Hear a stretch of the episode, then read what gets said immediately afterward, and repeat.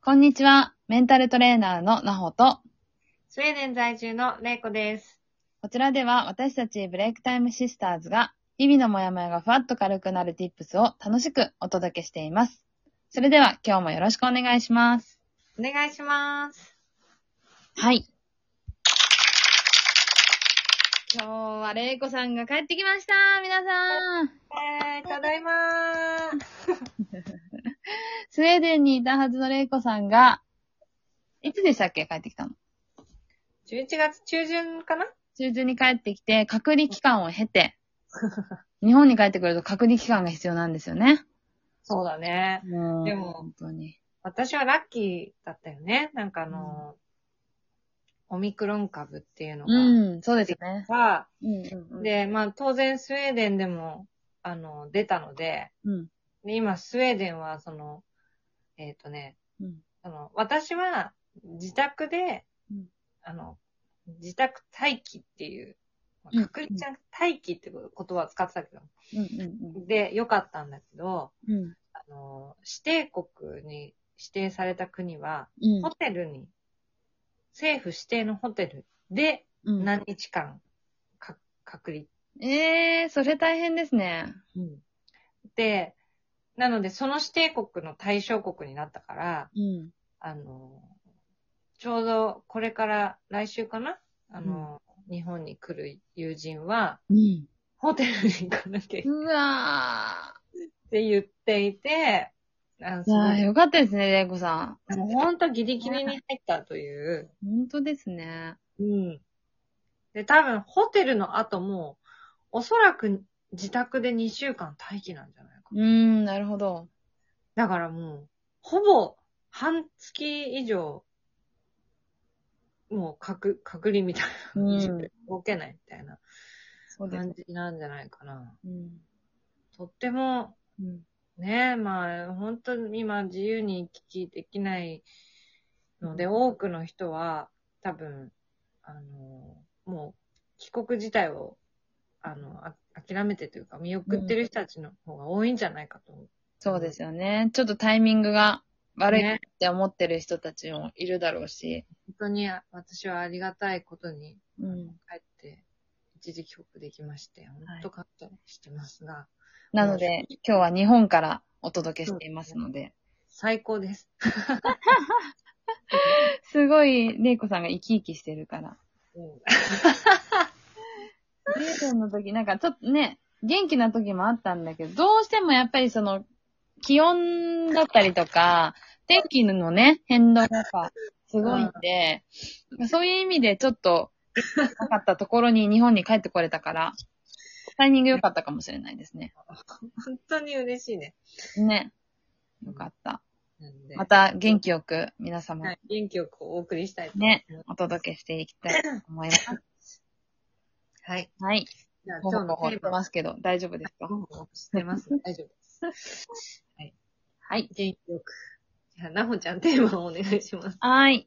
じゃあ今日は、ありえない世界からあり得る世界へ飛び込もうというテーマでいきたいと思います。まさしく、レイコさんが、ここに直面して戦ってる最中でございますけども。そうですいや、もうほんとね、なんか帰国してから、かはい。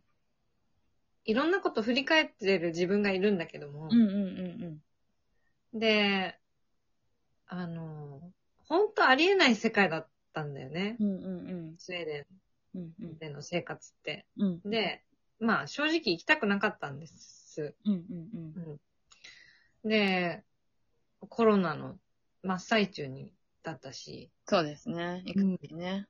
ちょうど1年前かな。うん。一番ひどい時うんうん。し、まあなんかあの寒さと暗さ嫌だな、みたいなうん。感じで、本当行きたくなかったんだけど、うんうんまあでも、あの、まあ家族の意向もあってうん。行ったわけなんですよ。うん。で、私にとってはそのありえない世界っていうのに、うん。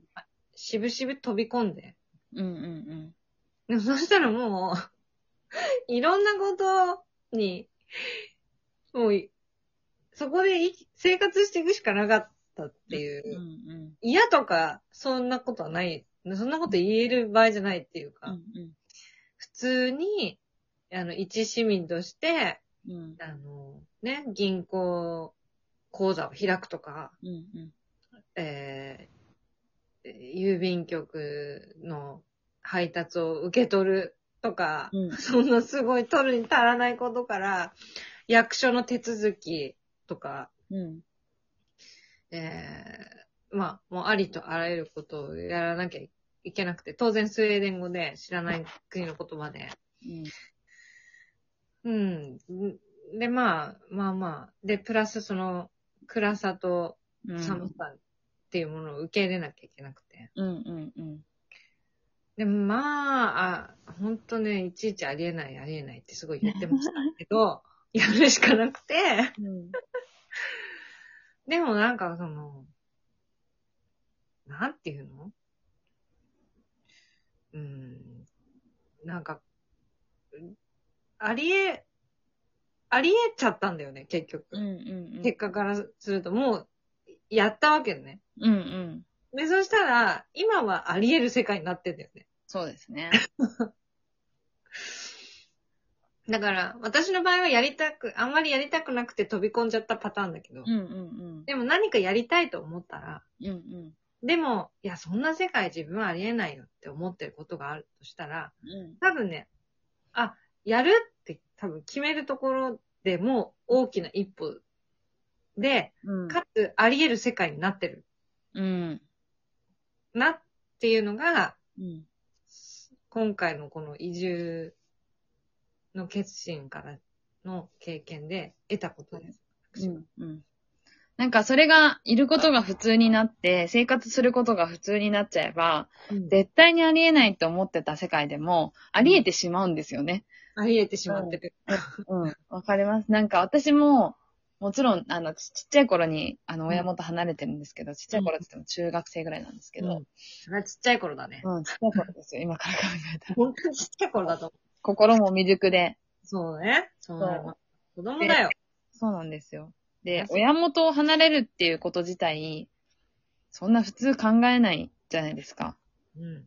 うん。だし、そういうことは別に、あり得るかもわからないし、あり得ないかもわからないみたいな状況の中で、で、でも親元を離れるって決心して、何にも知らない土地同じ京都でも、全然知らない土地に行ったら、すごく、なんかこう、違和感があるじゃないですか。うん。だし、ドキドキするし、もう不安の方が大きいじゃないですか。そりゃそうだよ。うん。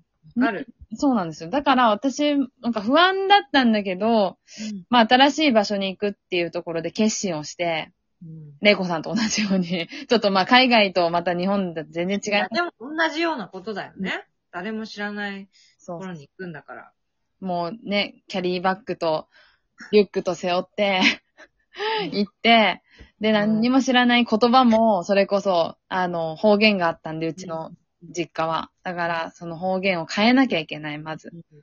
そこから始まり、その場所に合った言葉で喋らなきゃいけない。そうだよね。外国語と一緒だよ。そうなんですよ。なんかその経験ってちょっと似てるなって、レイコさんの経験と似てるなって思って。